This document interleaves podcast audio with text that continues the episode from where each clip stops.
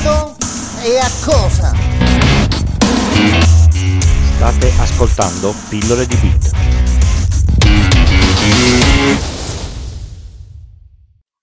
Ciao a tutti e bentornati a questa nuova puntata di Pillole di Bit.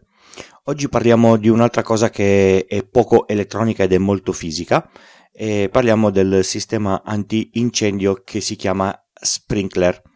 Allora, tutti quanti avete visto sicuramente nei film che capita che nelle stanze di albergo c'è qualcuno che accende un, un, un qualunque fuoco e comincia a uscire l'acqua dal soffitto. Questo sistema si chiama sprinkler e funziona in modo assolutamente fisico e meccanico, non c'è niente di elettrico all'interno. Praticamente funziona così. Voi avete delle tubazioni che in questi anni si vedono le classiche tubazioni rosse nei, nei magazzini, nei centri commerciali e queste cose qua. A, alle tubazioni eh, ogni, ogni tot ci sono delle specie di ugelli con un, con un piccolo fiore questo fiore non fa altro che rompere il getto d'acqua. Ma come si fa per far partire il getto d'acqua dallo splinker? Praticamente è una roba molto molto fisica. Nello splinker c'è una specie di piccolo, mm, chiamiamolo, mm, di, di ampollina di, di vetro. Nell'ampollina c'è del mercurio. Tutti quanti sappiamo dai vecchi termometri a mercurio che con l'aumentare della temperatura il, il mercurio aumenta il suo volume. Quindi abbiamo già capito che il sistema non è che scatta quando c'è del fumo, ma scatta quando la temperatura sale. E questa qui è una, cosa, è una differenza importantissima dai rivelatori di fumo. Il ri- rivelatore di fumo cos'è? È un sistema elettronico. Facciamo una, una, piccola parentesi. È un sistema elettronico che in un qualche modo tendenzialmente f- eh, con um, dei raggi di, di luce all'interno del sensore che vedete tipo sul soffitto degli alberghi questa luce passa all'interno di una cosa che si chiama labirinto opaco, quindi il ricevitore non riceverà la luce emessa dall'emettitore. Quando c'è del fumo, prevalentemente del fumo chiaro, eh, le molecole di fumo deviano il flusso della luce e la luce andrà a raggiungere il ricevitore partendo dall'emettitore. A questo punto scatta l'allarme, ma dall'allarme a far partire l'acqua bisogna mettere delle, delle altre cose, quindi ci va una pompa, ci vanno dei tubi, eccetera, bla bla bla. Se per caso l'impianto elettrico va a, a pallino, eh, non scatta niente.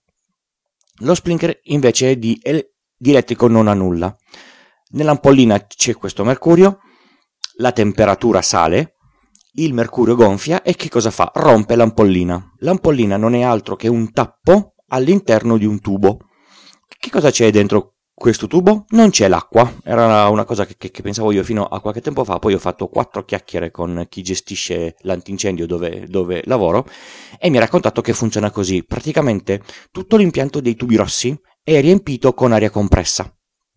L'aria compressa non fa altro che mantenere una pressione tale che tiene chiusa la valvola del tubo di carico dell'acqua. Di conseguenza, nei tubi c'è aria compressa. Quando si rompe la valvola, l'aria esce dal, um, dal tappo che non, che non, c'è più. La pressione ovviamente all'interno dei, dei, dei, tubi scende, a questo punto la valvola non è più tenuta dalla pressione dell'aria e, e quindi l'acqua esce. L'acqua raggiunge le ampolline che si, che si sono rotte e fa il classico oggetto a, a, a pioggia, a, a, ombrello che si vede tipicamente nei film americani. Quindi la differenza grossa tra lo splinker e eh, il sensore di fumo classico è che lo, lo splinker fa tutto da sé, si alza la temperatura, quindi non va sul fumo ma va sulla temperatura, è importante, si rompe l'ampollina ed esce l'acqua. Diciamo che mantenere la pressione dell'acqua all'interno dei tubi si può anche fare, sicuramente l'intervento è più rapido perché l'acqua esce, esce, subito, ma diventa molto più difficile fare manutenzione perché tutte le volte che si deve fare della manutenzione è necessario andare a svuotare tutto l'impianto dell'acqua e fare le varie manu- manutenzioni. Mantenendolo invece con l'aria compressa se si deve fare della manutenzione non si fa altro che bloccare la valvola di carico dell'acqua, si scarica l'aria compressa dall'impianto, si fa tutto quello che si deve e si ricarica l'aria compressa.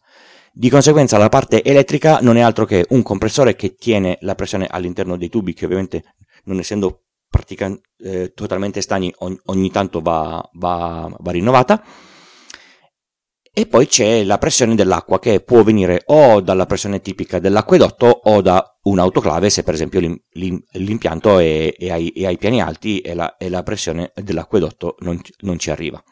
Bene, così uh, avete scoperto che cosa guardare all'interno di questi eh, sistemi particolari che anche io un, un tot di tempo fa pensavo fossero comandati da degli altri dispositivi e invece no, sono, è proprio una cosa fisica l'ampollina si, si rompe ed esce l'acqua.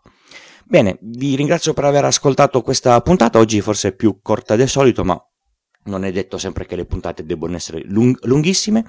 Vi ricordo che trovate tutti i riferimenti del podcast sul sito pillole di bit col punto prima dell'it, trovate l'account di Twitter, trovate l'account di Facebook, la, la, la mail e il form per contattarmi.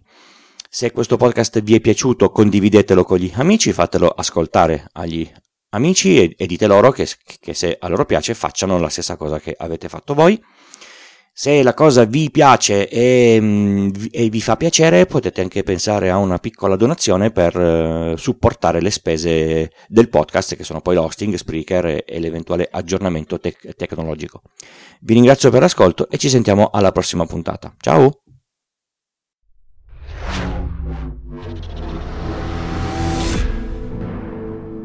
This podcast is edited with Producer. Discover more at ultimedia slash producer. ulti.media slash producer. P O D U S C E R.